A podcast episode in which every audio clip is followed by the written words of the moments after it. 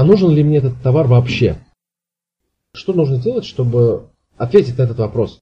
Нужно разместить изображение большого размера, чтобы человек мог в деталях ознакомиться с этим товаром.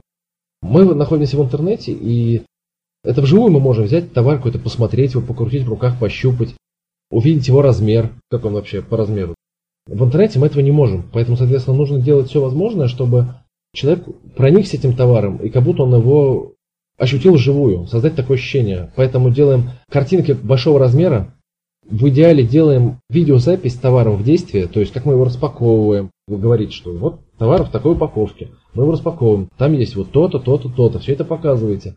Это очень мощно работает, очень рекомендую. Опять же, здесь не нужна никакая профессиональная студия. Обзоры телефонов, например, делаются, просто снимают руки и телефон, и озвучка голосом за кадром.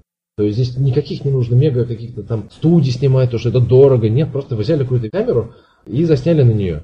Кто-то, например, снимает, попросить кого-то снимать, да, или закрепили на штативе, и вот перед камерой все это снимаете. На задний фон, например, если вы хотите, чтобы это был человек, показывал, как это все выглядит, происходит, как взаимодействует. Можно на задний план поставить какой-то фон и, собственно, сниматься на этом фоне.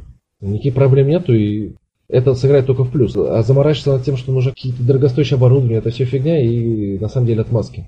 Вот до сих пор не могу одного клиента никак уговорить на то, чтобы снимать видео. Это все упирается в то, что я не фотогеничен, уже пришли к этому, а до этого было про то, что нужны хорошие камеры, нужен сюжет, нужен сценарий. То есть оправдание огромное количество, и на самом деле заставить человека это делать очень сложно. Но это дает результат, это того стоит. Как я уже сказал, да, вот сейчас скорость, описать, какие результаты получит покупатель при его использовании, при использовании этого товара. В рекламном тексте сделать упор на выгодах от товара. Не на характеристиках, не на свойствах, а именно на выгодах. Что человек получит. Ну, собственно, текст описания должен читаться легко, он должен быть хорошо отформатирован, должны быть заголовки, должны быть по возможности картинки, можно делать инфографику, списки оформления, дополнительные ссылочки, которые, например, нажимаешь, всплывает в всплывающем окне какая-то красивая картинка с пояснением. То есть текст должен быть оформлен просто, красиво и должен читаться легко, восприниматься легко.